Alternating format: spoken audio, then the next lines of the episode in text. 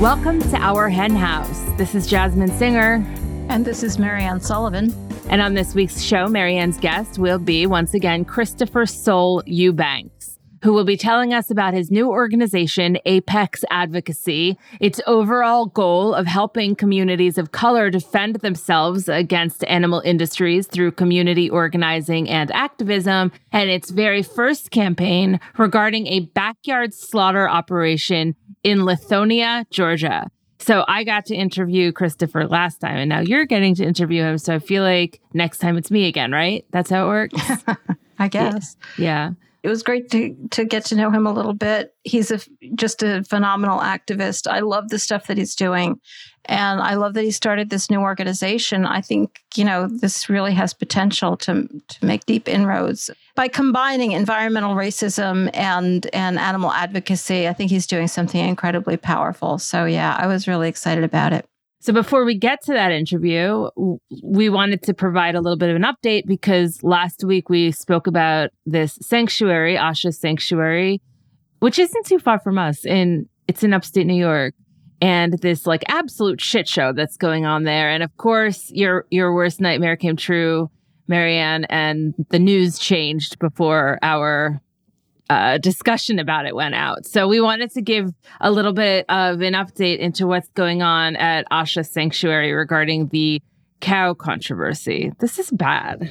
Yeah, it is. If you didn't hear last week's episode, yeah, it's a small sanctuary and two cattle. There is no, all right, this is an aside. There is no word other than, there's no singular word for a bovine animal who's an adult that covers both uh, genders. I, it's mm. bizarre. But anyway, so two cattle, and they were first reported to be calves, but apparently they're pretty well grown, who wandered onto the sanctuary grounds, and the sanctuary owner, Tracy, uh, decided that she wasn't going to give them give give them back just to anybody who came in and said that they owned them, and that's kind of where we left it last week. And we thought it was a really local story. I wasn't even sure we should talk about it, but it was not a local story. It has blown up. It has been covered uh, by Plant Based News and, and by a lot of other, and by USA Today. Really, it's become a national story. Sadly, in the interim, Tracy got arrested and the cattle were seized and and brought back to the guy who lives I, either down the road from her next door to her i'm not sure who has a you know a beef farm. Is that what you call it? A beef farm? I don't know. And uh, they were given back to him. He alleged that he put them into a secret location to avoid them being harmed. He's sending them to slaughter.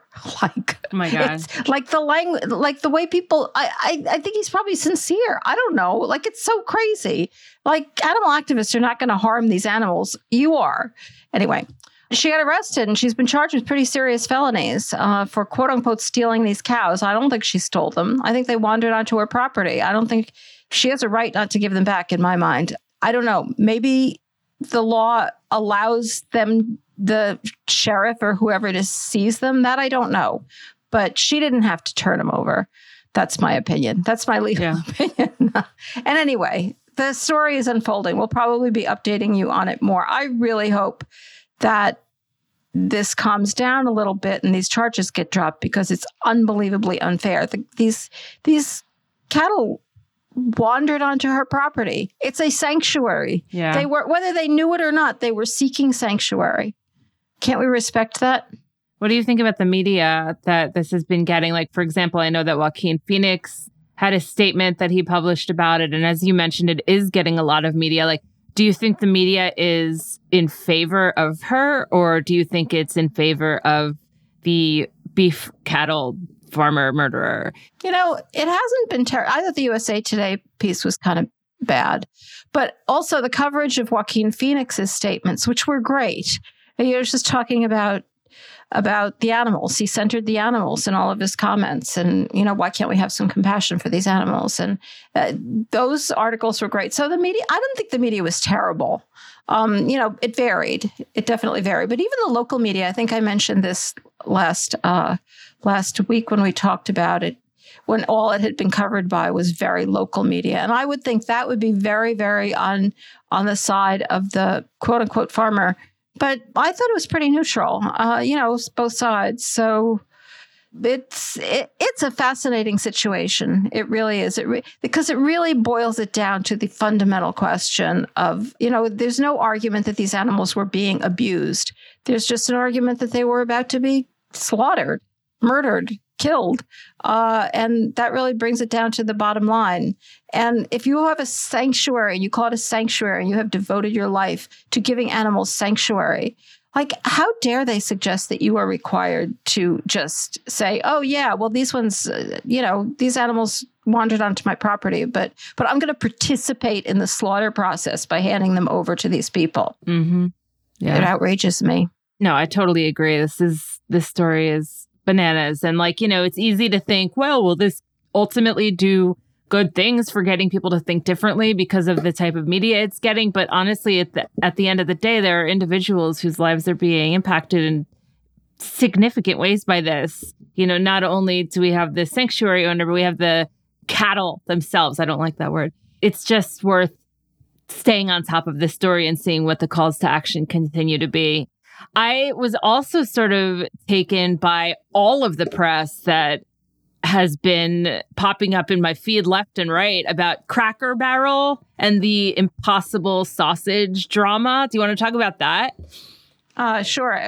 People may have heard about it, and you've clearly heard about it too. Like, I've never been to a Cracker Barrel. They kind of sound cute, but you know, like very meaty and whatever. So they added an impossible option, totally an option. They didn't take anything off of their menu to their menu, and apparently like, this is the most bizarre story.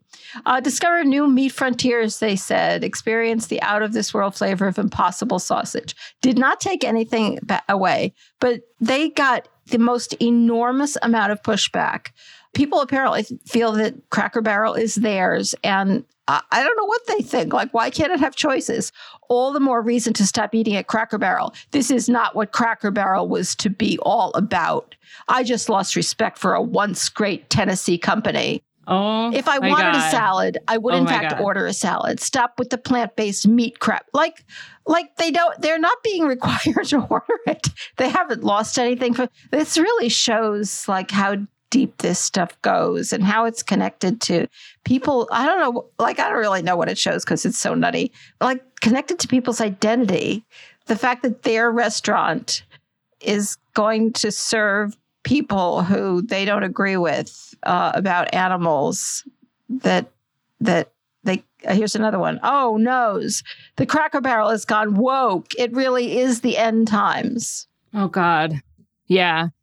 Yeah. I, I mean, this is like, I'm like smiling and I'm disgusted. And I don't really understand why both of those things are happening to me, but it, it just, I guess it's rising anxieties is making me smile. Like, this is what you've got, you guys. Like, you're not willing to evolve. This, these are the people who, as soon as we hit that tipping point, which I think either we've already hit or we're about to hit, they're going to be like the first ones online ordering it. I hope. Well, maybe that's just my indefatigable positivity. I can't predict anything about like people anymore. I don't understand people. This is just this is just nutty. it's Yeah. just nutty. Like why can't people order what they want? Mhm. It's so weird. No, everybody has to be like me. Everybody has to agree with me. It's it's just crazy. Yeah, I, this really is a rising anxiety story. I think so. Uh, I'll leave it out of my rising anxieties report at the end of the episode this week, but it, it could well fit in there.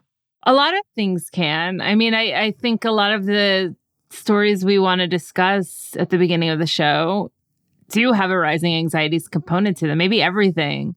Yeah, maybe everything. Last week, I interviewed Dr. Andrew Knight, and it was a really popular episode. I just saw it shared significantly more than other episodes. And he was a vegan vet and he was talking about vegan dogs and cats. And I like, he's pissing off everyone. Like, Everyone. That really I mean, how dare you? Like, you have to feed your animals. Animals, like, that makes more sense. It's just so, anyway, I just thought I'd mention that. We have a lot of things going on here at our hen house. We had a really great Flock Friday meeting last week. I always enjoy it. And we have just so much going on with the flock members and the listeners. So if you're listening to this, join our community. It's just so much fun. I didn't even mean to give that shameless plug, but I did. Yeah, I loved our last Flock Friday. It mm-hmm. was it was yeah. great. Right. I yeah, totally. And I think we should get to our our interview today, Christopher Soul Eubanks, because I know a lot of people are like, get come on, stop talking. I want to get to Christopher. Okay, so for those of you who are thinking that, are you telling me that that's what people think when they listen to our podcast? Because that's really depressing. Stop talking. I don't know. It's probably a mixed bag. But in any case, Christopher Soul Eubanks is worth stopping talking for. That sentence was not grammatically correct, but you know what I mean. He is a social justice advocate, creative, and public speaker raised in Atlanta, Georgia who has dedicated himself to doing advocacy work that combats all forms of injustice. After learning the horrors of animal exploitation, Christopher became vegan and he began doing community organizing and he helped co organize Atlanta's first ever animal rights march. Christopher is the founder of Apex Advocacy and that is a nonprofit animal rights organization that uses digital content and grassroots activism to help communities of color defend themselves against animal industries and fight for collective liberation. He will be joining Mariann right after this. Animals need you, and you need data. Did you know that 41% of people who experience animal advocacy say it influences them to eat fewer animal products? Or that 42% of people's vegan or vegetarian journeys are motivated by health? At Faunalytics, the mission is to empower animal advocates with research, analysis, strategies, and messages that maximize their effectiveness to reduce animal suffering. They conduct essential research, maintain the largest free online research library of studies on animals and advocacy, and directly support animal advocates like you in your work to save animals' lives. Sign up for Faunalytics weekly email alerts to stay in the know about the latest research that can support your animal advocacy. Visit faunalytics.org forward slash sign up. That's F A U N A L Y T I C S dot org forward slash sign up to get signed up today.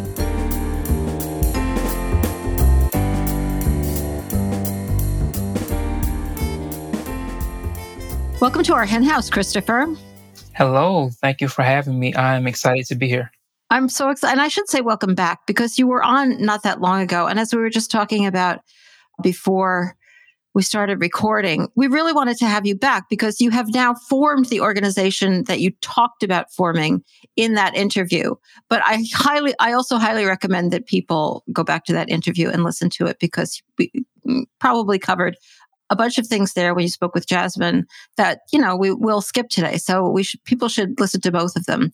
But we really want to hear about Apex advocacy. So just tell us about it. First of all, like what is the mission? So the mission essentially is to involve more people of color in animal advocacy work.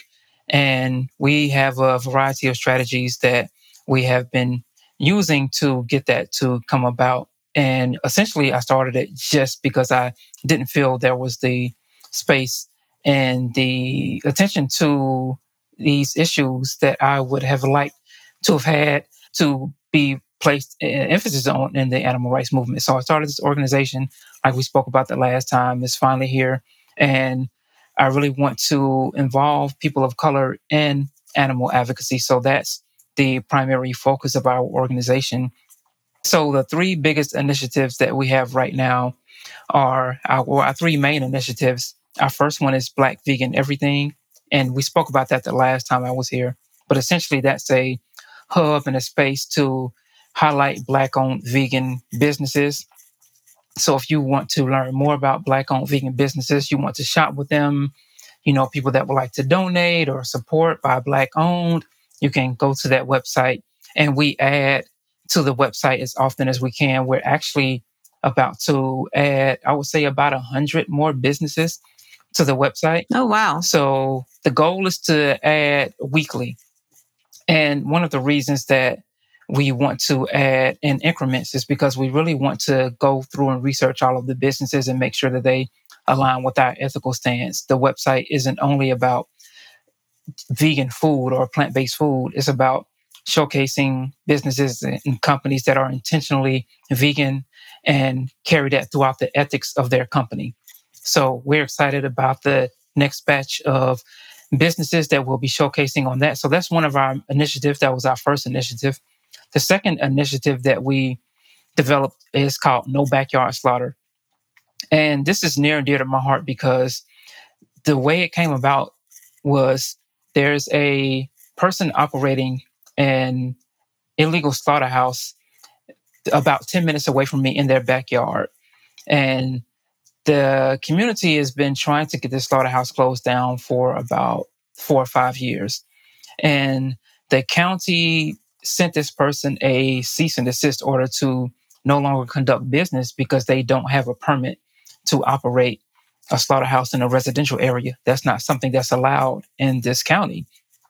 So we decided to collaborate with the community, get to know the community better, and see what we can do to help push this issue forward. A lot of the people in the community aren't seasoned in activism, and I have significantly more of a larger background and experience than they do. So I am working with them. We're collaborating to create sort of a pressure campaign on the county to force their hand to make them do something about this illegal slaughterhouse. It's, like I said, been three years, and the community has been fighting back against this slaughterhouse.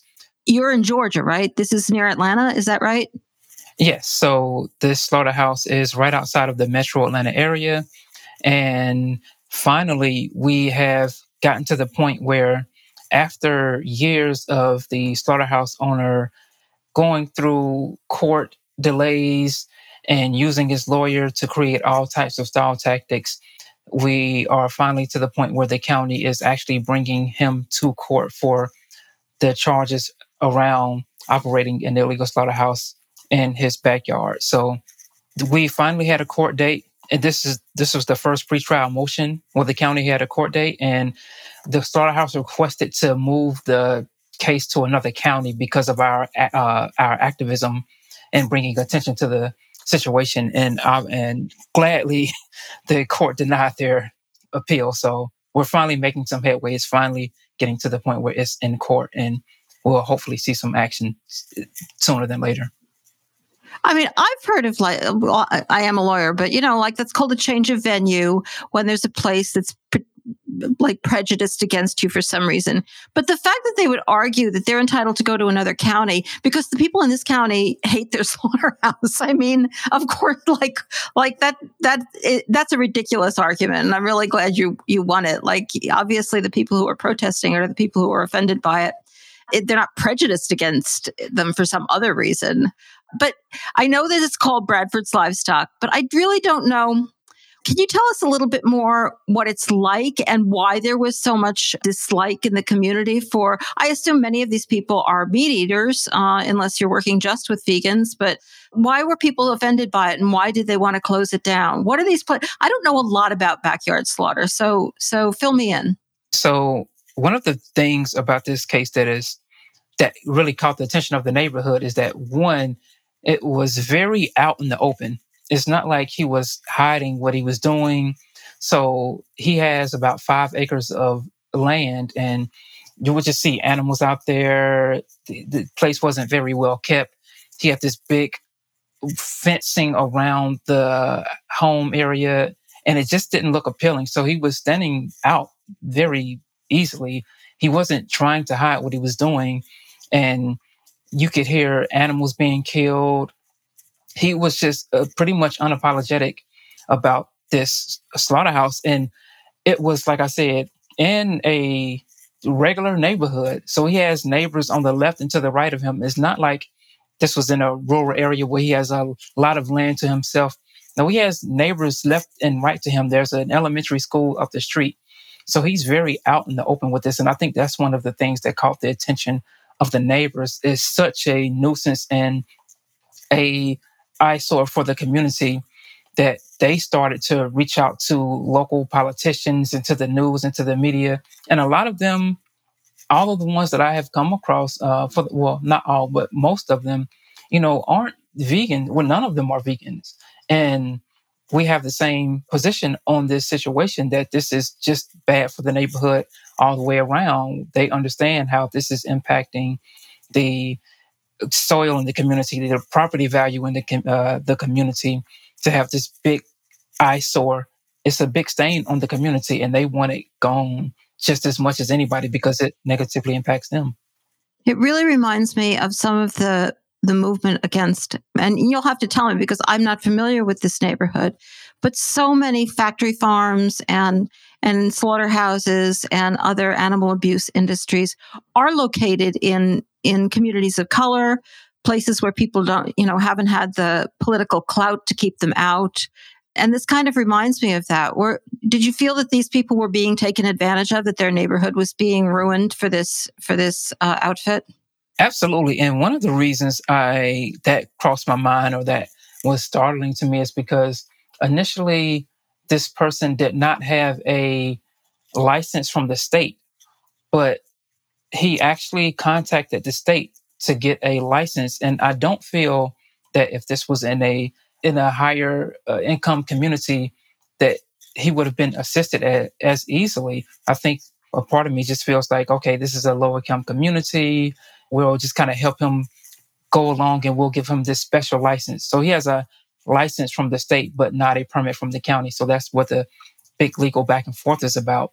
So yeah, I think there's well, there's a new documentary called The Smell of Money that kind of talks about this issue, how communities of color are being specifically targeted by animal agriculture and setting up factory farming in uh, black and brown communities because these communities typically don't have the resources to stand up to them. So they're suffering from, like I said, property value decreasing and also environmental racism. These factory farms are polluting the neighborhoods. They're letting all kind of toxins in the soil and in the air and in the, the wastewater.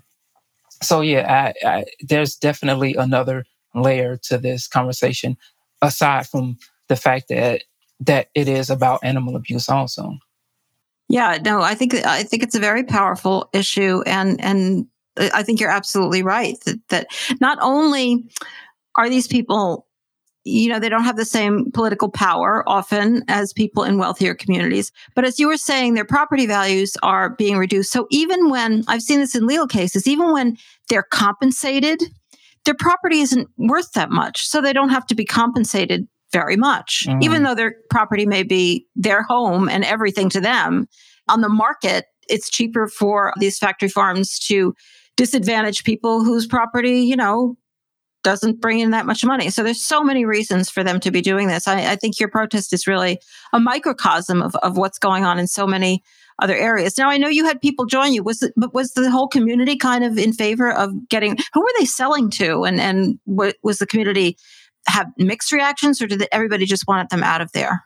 Yeah, so it's been um, a, a very mixed reaction. The thing that I've noticed is that the people directly on the street have a lot of, they are the ones that are being directly impacted. So they feel the pain and the nuisance of the situation.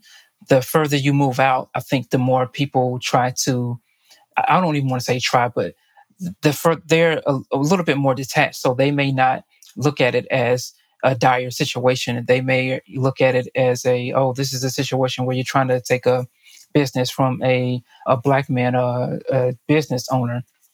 So they don't see it in the same light. But for the people that we've been collaborating with, they are very close to the issue and they are on our side. But yeah, there has been some pushback on the news and people just learning about the situation. Some, I would say, is it's mostly positive because we do have the county on our side. The county is literally told this business, you cannot operate, this is illegal to do so. So there's an immediate sense of, oh my God, what is going on? How is this even happening when we speak to a lot of people? But there are some people, you know, that don't share the same sentiment. But for the most part, we have the community on our side, we have the county on our side. So we know that this is going to come to a resolution that's in our favor. It's just a matter of when. Well, that sounds like a really powerful initial campaign, and I expect many more from Apex. But before we get to the third one, can you just explain the name? Because I was surprised by it. Yes, so the name APEX uh, is an acronym. It stands for Animal Protection, Equality, Intersectionality. And I don't remember if we discussed that last time, but ultimately, like I said, the reason for me forming this organization was because as I was doing activism, I didn't see a lot of the diversity that I would have liked to see within the mainstream movement. And I did feel like there was some reasons for that. I think a lot of people that are of color and that are black and brown, when they come into this space of advocacy, they acknowledge and see the ways and the imprints of white supremacy on the animal rights movement. And they don't feel as comfortable navigating through this. They don't have the, they just don't want to deal with it. So they will prefer to either not be involved with the movement, eh, just put their attention elsewhere and it's not like the movement, in terms of the mainstream movement, has had the best reputation of making advocates of color feel invited. So that's one of the reasons I wanted to create this space because I do feel there are a variety of oppressions that impact not only the animals, but those of us that are fighting for the animals. And we can't ignore those systems of oppression that impact both of us. So while we are an animal rights organization, we definitely operate from the lens of okay, we have to understand how these systems of oppression impact all of us and work from there. Yeah, I think that's very powerful. And I think that might have uh, something to do with the third leg of your uh, advocacy. Uh, am I right? Do you want to talk about that now? Yes, absolutely. And so this is the newest initiative that we have. And it was actually I would say, gifted to us from the Encompass organization. And for those of you all listening, Encompass has been a organization and a nonprofit that's been involved in bringing about a, a racial equity within the animal rights movement. And recently, they decided to dissolve the organization, and they were looking for a space to have one of their campaigns, the Global Majority Caucus, relocate and they contacted us about adopting the Global Majority Caucus. And now the Global Majority Caucus is at Apex. And essentially, this is a space where advocates of color can come, talk, share community, network, and just learn from each other, vent to each other, connect with each other.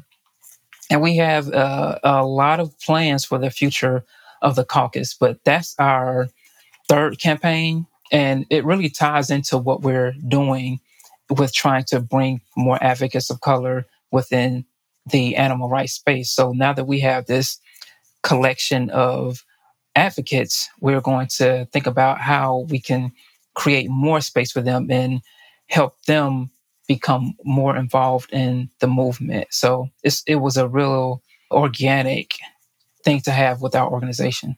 Yeah, and I'm so glad you were there to pick up that work because I, I think people were very upset to hear that Encompass was no longer. And and yet you were there to pick up this very important work. It sounds to me but i might be wrong that this is still somewhat in the planning stage exactly the the details of how you're whether you're going to be doing trainings or workshops or how you're going to be facilitating this this communication and working together. Am i right? Or or are there specific plans in the works already? We're still doing everything that the uh, in terms of the on the monthly basis, the uh, monthly community check-ins. We're still doing that at the beginning of the month. We're still doing the book clubs at the beginning uh, of every month. So those things aren't changing. What we're really deciding on are the bigger initiatives, the initiatives like pitch day and the executive training. We want to decide what we can keep, what we can alter, what we can improve, and what's possible with this transitioning uh, happening because obviously uh, we're an upstart organization so we don't have the resources that an organization like encompass that have been around for around five years had. So we're just getting our footing. So some of the, of the things that we want to do, we just don't have the capacity to do on the same scale of what Encompass was able to do. So we're still trying to navigate and see, okay, what can we keep at a consistent level of what was already happening and what may we have to scale back on or wait to develop further in the future. So it's still a lot of internal discussions about how we're going to navigate that. But it's, it, I believe it's coming together pretty well. I know it all happened quite recently, but I, I just really wanted to hear what the plans are. And I actually want to take a step back and ask you can you tell me what Pitch Day is or will be? Yeah, so Pitch Day is and was a opportunity for advocates of color to uh, present their ideas around uh, new initiatives in animal advocacy and present them to donors and funders. And there would be, I believe, I wasn't at the original pitch day, but I believe there was about eight funders involved, and it was like a, a Zoom setup. So the advocates would come in, they would talk about their ideas to the funders and it would just put them directly in front of the, the, the donors so they could hear directly from the advocate's mouth what they were trying to do, what was important to them, and really just give them that opportunity that they may not have had before. So that's what pitch day was, and that's what it is right now. And what we're trying to decide is we're trying to continue those relationships with the donors to, you know, bring advocates back again, to expand it, to make it more, bring more funders in. We're still working through all of that. But essentially, that's what Pitch Day was. Well, that sounds like a really exciting project. I, I love that. And, you know, obviously, you are focusing on campaigns through this initiative, but also just through the Apex campaigns, like the one we just talked about with the local slaughterhouse that have this intersectional impact. It's not just impacting animals, it's also impacting people. I assume that you intend to, you probably already have come into contact with working with other social people from other social justice movements. Maybe some of them are not particularly interested in animal rights. Maybe some of them are very sympathetic. I'm just wondering what those experiences have, have been for like i know you know some people have bad experiences with that people from the environmental movement who just really don't want to work with animal rights people. Have have you had any experiences like that? Not really. I will say one of the things about the nonprofit is that well one we're fairly new so we haven't had the chance to collaborate much with people but we are also cautious about how we collaborate with people i don't want to rush the organization into something where our name is attached to another organization and it just may not be best for the organization long term. But for the most part, we haven't had any of those types of experiences, but those can be a challenge to to navigate though. So they sure can. Nobody who who advocates for animals is lacking experience in how difficult that how important it is and how difficult it can be. Absolutely. I, I will add to that one of the things that I am excited about is that during this No Backyard Slaughter campaign, one of the things that is important to me with Apex is that we work with community members. We work with people that's actually in the community. And what that means is a lot of the people that we collaborate with and do actions with and activism with won't necessarily be vegan. And we've had people at the protest that weren't vegan. And I've been making it a point at the protest to not make it about veganism although we share the same stance at these protests, although this is a abolitionist action and abolitionist initiative with this No Backyard Slaughter campaign, we're not highlighting that it is about the animals at these events. We're making sure that the community feels invited and we can fight for the same thing without having to talk about all of the details around this issue with people that may not be vegan. So that's one of the things that I'm excited about. Yeah, absolutely. And it sounds like whether you have formulated it or not, you really are thinking in these directions of how, because because it's an opportunity to. I mean, uh, I, I'm sure a lot of people who get involved in these this slaughterhouse campaign, or at least some of them, it's not the animals that are motivating them; it's the filth and the uh, just it's a horrible place and it probably smells and it's full of disease. You know, there are many other reasons for neighbors to be opposed to this, whether they and and this way by bringing in the animals, it gives you an opportunity to introduce people to thinking about the animals without just saying, no, you have to be totally on board with that. It so it sounds like you're already thinking about about how to work with others in other movements, even if you're not articulating it in that exactly in that way. And it does seem so important because I'm sure just you're legitimizing also caring about the animals. Absolutely. Yeah. And like you said, you know, we haven't necessarily made it a point to specifically reach out to other social justice movements as of yet and collaborate with them. But this is that that is a part of the thinking of how we want to collaborate with people that aren't vegan or aren't animal rights. We definitely want to extend the actions and the ideas that we do to not just operate within the animal rights bubble. I think it's very important that we reach out to the global majority of the world, and that is people of color. So we're going to have to interact. If we want to normalize being opposed to speciesism, uh, then we're going to have to reach people that don't have that viewpoint yet and still navigate how do we remain true to ourselves and remain true to what we believe in, but still collaborate with others who may not share that same sentiment yet.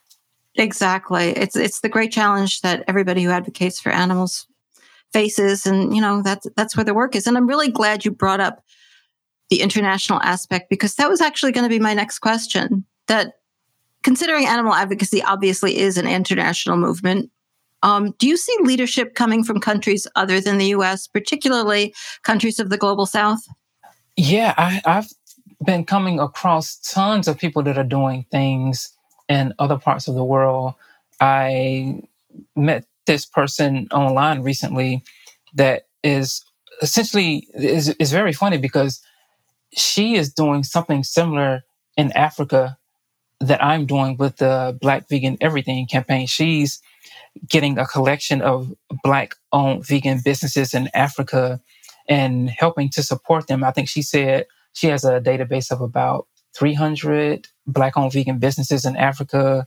And she's trying to help get them funding and resources. And I'm going to send you the information so maybe you can add it in the liner notes or anything like that. Please do.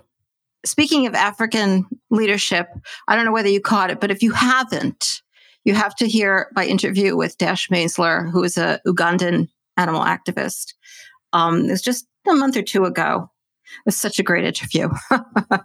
I know Dash, but I didn't hear it. Oh, then you have to listen to it. I absolutely do.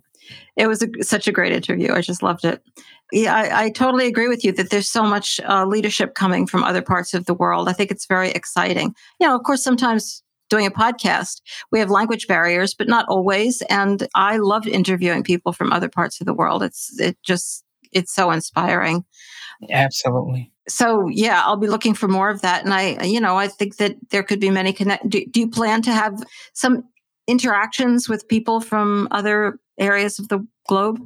Absolutely. Actually, one of the people that's on our team at Apex is based in India right now. So we are open to people from all over the world because, like you said, obviously, this is an international movement. It is something, uh, you know, speciesism happens around the world. It's just not delegated to one part of the world, but there that means there are also people fighting against it all around the world. And I was recently at the LEAD conference in March, uh, a few months ago, where I had the opportunity to meet so many people that are doing things in different parts of the world. Even last year at the Animal Liberation Conference, I ran into people from all over the world. So, yeah, I am open to either collaborating or uh, spreading light or having people from different parts of the world work directly with Apex, indirectly with Apex, because the, like I said earlier, the global majority are people of color. So that's what we're trying to reach. That's what we want to be involved in animal advocacy because we're going to need these different perspectives to speak to these communities, to have an impact in these communities. There's certain things that just doesn't translate. Apex advocacy may not translate the same way in Asia. So it would be best if I can communicate with someone in Asia or in India and ask them, how can I be of use to you? How can I collaborate with you in a way that's organic instead of, you know, just thinking I can share my ideas in another part of the world. I would like to collaborate with people. I love that idea. And it reminds me of something I used to say, not to like I'm talking about my interview and something I used to say, but still, I'm going to mention it. I just feel, I've always felt like in some ways, animal advocates are kind of like a nation unto ourselves, that it's actually all over the world. And we may be very different and there may be problems or whatever, but we all have this thing very much in common and we're all passionate about it. And I love the feeling that I'm linked to people all over the world because how much I care about animals. Absolutely. And no matter where you are, there are people who care about animals always. But bringing us back to the United States, I just wanted to talk to you about Black veganism for a moment because it's such a hugely important force not that there isn't black veganism in other places, but I'm familiar with it in in in in the US. And it's just one kind of the most important piece of the vegan movement right now. It's the fastest growing, the most powerful, the most enthusiastic, really. So I'm just curious to know what would you identify as some of the most important trends within Black veganism? I would say a lot of the times the ethics of veganism isn't as associated with uh, Black people as I would like it to be. So I think one of the things is essentially the reason I uh, we developed the Black Vegan Everything website was to showcase that the true essence and the ethics of veganism is widespread throughout Black communities. And, and I will say, I think most people tend to highly associate it with food around uh, Black veganism, and that is a very integral part of it because our culture, our lineage does have a lot of plant based nutrition uh, and foods that are heavily plant based. So that's something that definitely is seen and shared often. But yeah, I think veganism is displayed in a variety of ways throughout Black communities, and food is one, clothing and culture is another way. It's just so many things. The the body products that we use are uh, often natural and free of any animal products and toxins and chemicals. So it's displayed in a variety of ways within Black culture. Usually, for white vegans, it starts with caring about animals, and you have to like kind of drag people into the idea that no, you can actually not eat them. like it's actually possible. You can live well. But it starts with this kind of intellectual process of, oh, actually, I care about animals. And, you know, that's how it started for me. And this is great. I'm not criticizing it at all. But what you're saying about Black veganism, and now it's striking me that it feels true, it starts in the other direction. Like the culture almost encourages, as you said, more natural, more lighter, like better foods. There's this whole cultural movement towards that that then can open up people to understanding the animal argument. That's part of your mission. Am I saying that right? I believe so. Yeah. I think both exist. So obviously, there are people that are just more focused on eating a, a plant based diet, and they may not necessarily feel comfortable with the word vegan or feel they are want to be associated with it. And the ethics of it may not resonate with them. But you also have, like we were just talking about, people that adopt it as a lifestyle and are making sure that they aren't supporting any form of animal abuse through the clothes they wear or the, the food they eat or the accessories they wear.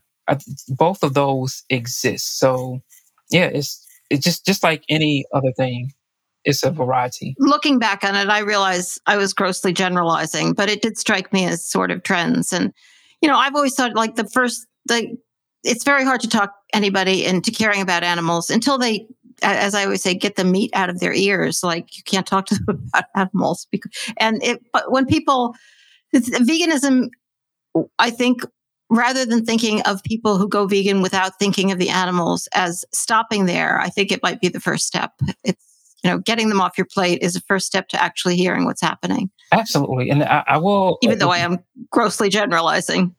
No, I agree with that mainly because unfortunately, that is the largest way the animals are exploited in our system, current system is through food, is through dietary consumption. So I think most of us, even when we are born as children, you know, that's one of the first forms of discrimination that's pretty much normalized. We're given cow's milk as infants, and it, you know, it, continues from there. So yeah, I think that's fair to say, and I think that's true for you know most people in general that you know if you can get people to connect and understand that, then you can create that bridge to uh, fighting for more of a, a through a collective uh, liberation lens. So. Why is it so hard, Christopher? Why is it so hard? Like, like so many people do care about animals. It's not like most people don't care. Most people, except for you know the real psychopaths, kind of care about animals. Wouldn't hurt them, at least to some extent. Why is it so hard to get people to make change? Oh, that that is cultural conditioning, that is white supremacy. I think a lot of the issues that are in the, a lot of the systems in place, you're not undoing just actions, you're un- undoing conditioning. I mean, think about how long it took us to evolve into the individuals that we are. It's hard to break those habits quickly. You know, we we go to therapy for trying to unlearn behavior that's damaging to us and to become better versions of ourselves. And the same thing uh, reigns true with how we exploit animals. It is a process for some people. Some people can go to, I don't know, training and I mean, go to therapy and maybe one or two sessions, they're a much better version of themselves. Some people, it may take years, you know, and I think the same thing plays out with the way we exploit and contribute to animal abuse. That is a great analogy. I love that answer. And it reminds us all to to not give up too. Uh, just because people don't listen to you instantly doesn't mean they're not in a process of change. Absolutely. So before I let you go, I just want to talk a little bit about the times that we're living in, which are a little fraught. I think we all yeah, know. Whether are. we're talking about the politics, the climate, institutions, police, like you name it, we are living in interesting times. Um, so, is there any positive to be seen? Not, I mean, these aren't positive things, obviously, but do you think that there's a possibility of the kind of huge social change it's going to require to achieve what we want to achieve for animals? I am optimistic every day. I am more and more optimistic every day. Now, that doesn't mean that I'm happy and just bubbling and full of joy and uh, shooting to the moon every day. It just means that I do believe, on average, everyday life gets better abs- we absolutely suffer setbacks. We absolutely go through times and years where things don't go our way and society feels like it's being pushed back.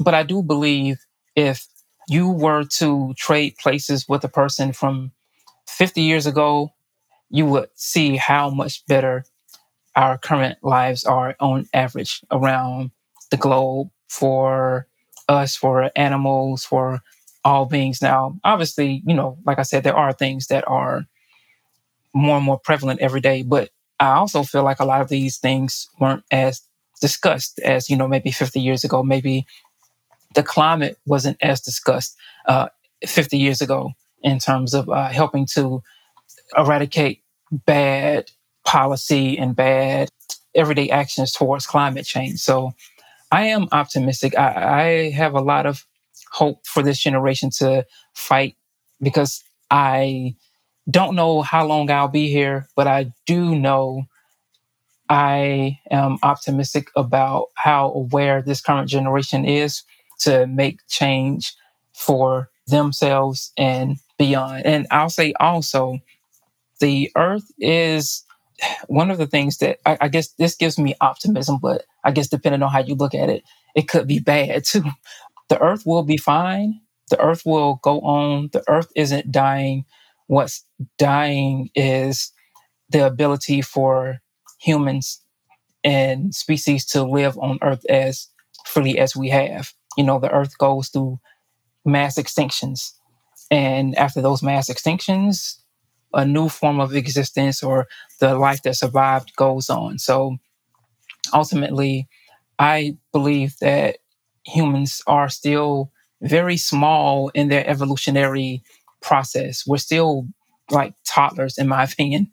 We still haven't evolved to where we're going to be. And I think we're getting every day and every year, we're getting closer. I just hope that we evolve before we make this earth unhabitable for us. So that's the million dollar question. I don't know when that'll happen or if that'll happen, but um, I am optimistic though.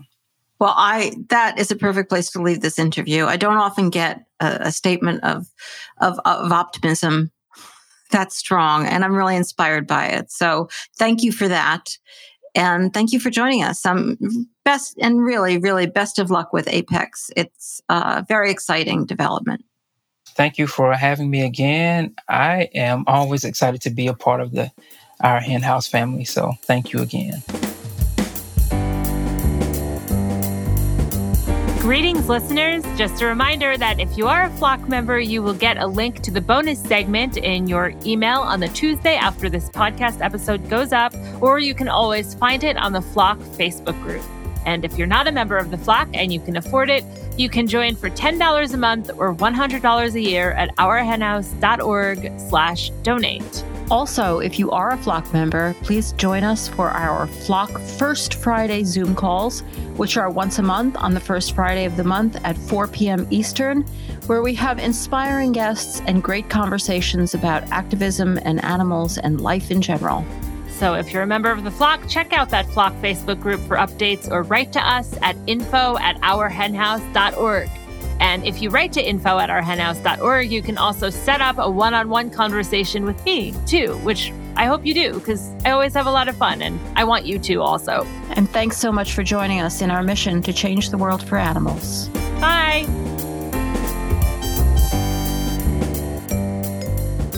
Anxiety surprising.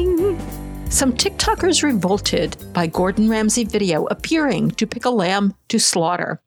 All right, this is kind of a weird one. This is by one Kalhan Rosenblatt for NBC.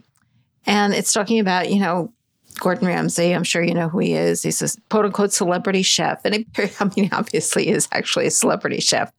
He is famous for reasons I don't understand. Of course, I've never paid much attention to him. And apparently, he's now very big on TikTok in, a, in, in addition to his other uh, ventures. And on Thursday, according to this, uh, that was uh, actually a couple of weeks ago, Ramsay posted a video of himself climbing into a pen of roughly 10 pristine white lamb. I'm just going to take a moment out to say how weird it is, I think, that, that this author uses lamb as the plural of lamb. I've never heard anybody do that. I think it's an affectation to make them seem less real. And in case you're worrying it's a typo, it's not because she goes on to say in the video, Ramsay rubbed his hands together while repeatedly saying, Yummy. I'm going to eat you, the chef said to the group of lamb. So, you know, Gordon Ramsay's an asshole. What else is new? You know, there was all this outrage on on TikTok uh, on, in the comments, and you know, you do wonder kind of uh, kind of what people are thinking. Are all those people vegan? Do all those people not eat lambs? He also asked which one's going in the oven first, and he selected a sheep. Well, no, he selected a lamb. it's so weirdly written pointing and saying, You.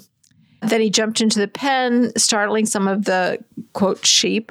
And he later clarified that no, this is the weirdest part no animals were cooked in the making of this video. So I guess he wanted to make people feel better because people get upset if they see a, a, lamb who's going to be slaughtered.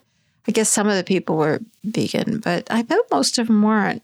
They were upset and you know all sorts of nasty comments saying it's heartless and out of touch and that animal abuse uh, I, maybe these people are vegan i don't know people are weird we've established that haven't we beyond any doubt i don't know what to make of all of that except that gordon ramsay is an asshole and people are weird Food security, it's our problem to help solve. This is from the Meet Your Markets column by Matt Graves on Meatingplace.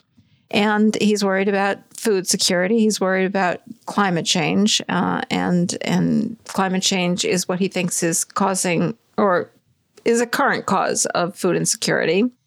And he wants the industry, that's his industry, the meat industry, to do something about, about it. Cattle raising, he says, is often viewed as a global warming culprit. Well, yes, it is. yes, indeed, it is. With its use of two gallons of water for every 100 pounds of the animal's body weight every day of its life. That is certainly one of the reasons. He goes on to say that we don't really know whether that's the number, but he doesn't say it's it's any different. He does he does go on to say suffice it to say it's a lot and it bends the arc of credible animal agriculture sustainability. Yeah, you're right, Mac.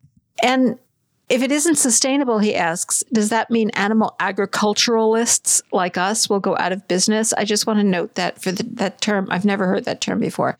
Is that what they're calling themselves now? Well, he can't call himself a farmer because he is actually a writer or something else. Um, but he, he doesn't actually raise the animals, but he calls himself an animal agriculturalist. Okay, I guess that's the new term. But no, he thinks it doesn't because we simply cannot replace animal protein with a vegan diet, not to mention substituting a plant based protein diet in quantities sufficient to satiate the world's inhabitants. Wait, hold, hold the phone here, Mac. Yes, we can. All we have to do is do it. It's really easy and it will solve loads of problems. Uh, we already know how to do it. It's just a matter of, you know, spending the money. Isn't it so often the case? Uh, but he just thinks by saying we can't do that, that means we can't do it. It's just like, you know, that's how people are really. It's like they can't think their, their way out of a box. He says that that doesn't mean that we have to give up. And, you know, good for Mac, I guess. we in the meat and poultry industry cannot let ourselves be forced out of business by something we can change and correct. All right, how are we going to change the fact that animal agriculture is a huge, huge contributor to climate change? Even though he hadn't mentioned methane before, was he was talking about water. Now he is talking about methane. What about things like a seaweed derivative? like we haven't heard that nonsense before. A seaweed derivative that, when consumed by ruminant animals, dampens their belching of methane. I shouldn't laugh at the seaweed story because it's becoming more and more prominent. But according to everybody I trust, it's nonsensical. I mean, not that it can't work, but it just could never work at that kind of volume. But he seems to think that it's a possibility, but even he admits while ruminant consumption of seaweed may not solve global warming, yeah, it really may not. For us, it can be a significant game changer. Don't cast it aside as so much hyperbole. It is real, and we need to research it and other forms of atmosphere improving actions. There is so much more we can do, isn't there? And then he goes on to not list one single thing that they can do, except for marshaling their resources and finding more remedies. And he says, I don't know what they are, but scientists do or will if we encourage them to do so. I love the way people just think that everything can be fixed. You know, that's really a lot of what's wrong with the world and what's going to be even more wrong with the world as we proceed down the down the climate change um hello. All right, talking of hellholes, this last story is very disturbing. If you want to stop listening now, I totally understand. And I'm not even sure it's a rising anxiety story. It's just more a rising horror of the meat industry. Thousands of cattle buried, dumped at Kansas landfill. This is from Reuters. And they apparently found this out. It was certainly not being publicized by the um, cattle feeding industry. But according to this article, they sent 1,000 pound carcasses to a Kansas landfill where they were flattened by loader machines and mixed with trash after a June heat wave killed thousands of cows. Other cattle were buried in unlined graves.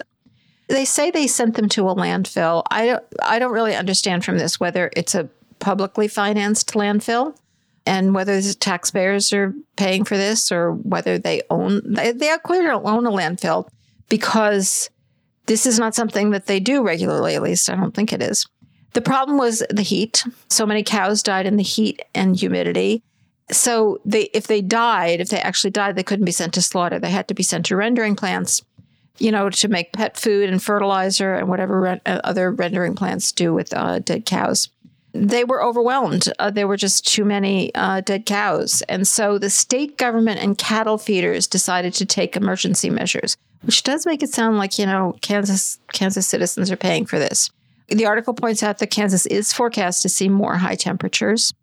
That's not uh, worrying these people because apparently at the Seward County landfill in Liberal, Kansas, they're taking care of the problem and they're now considering alternatives to decrease the risk of foul smells and other problems if more deaths occur. Like the deaths themselves don't seem to be considered, you know, they're just cost of doing business, I guess. And, you know, certainly the cows don't matter. Foul smells apparently matter. And there's a disgusting, disgusting um, description of what happens. Apparently, they suspended requirements that carcasses be covered by six inches of dirt or trash. That's the usual rule, and they weren't even doing that. And according to one worker, after you run them over, they'll go flat, but they're going to sponge back up. You get a mass of them and you get on it, and it's like running a piece of equipment on top of a waterbed. It moves. All right, I told you this was going to be horrible. Sorry. Um, so, Kansas officials, again, the officials, state money paying for this, are exploring whether more cattle could be composted at feedlots instead. Uh, composted? Really? You're going to take thousand pound animals and compost them? Is that really what composting means? According to this, Five Rivers, which is one of these um, feedlot companies, will feed cattle less grain, a high energy ingredient, and more hay and silage when temperatures rise to minimize their internal heat, McDonald said. Well, yeah, that's that's going to fix everything. It's going to be 110 degrees out, but you know, as long as they they don't eat high energy food, I'm sure they'll be fine. The company, he goes on to say, is not considering other steps like adding shade, he said, because the mass deaths were rare.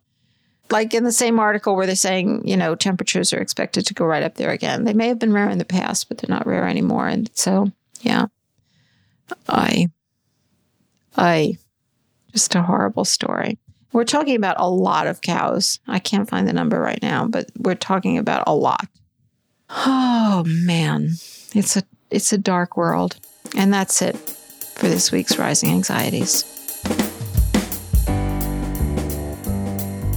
Well, that's it for this week's show. As always, if you like the podcast and if you're able, we invite you to join the flock at ourhenhouse.org slash donate for $10 a month or $100 a year. Or you can make whatever donation you're comfortable with. Another way to support us is to leave us a fabulous review on Apple Podcasts or wherever you listen to podcasts, or like us on Facebook. You could also leave us a review there or follow us on Twitter or Instagram at Our Henhouse. If you shop on Amazon, you can use Amazon Smile using Our Henhouse as your favorite charity. And of course, tell your friends about us. If you're one of our listeners who already supports us, thank you so much. And thank you to my co host, Mariann Sullivan, and to Jen Riley for her work in producing this podcast, to composer Michael Herron for the music. Thanks to Eric Montgomery of the Podcast Haven for his work editing this podcast, and to our production assistant, Jocelyn Martinez, and to Vicki Bichler for her membership and administrative help. We'd also like to give a shout out to the amazing Veronica Kalinska, who designed our brand new logos and other graphics. We'll be back next week with a brand new episode, so don't forget to subscribe in Apple Podcasts, Spotify, or wherever you listen to podcasts. I'm Jasmin Singer. Thank you so much for tuning in.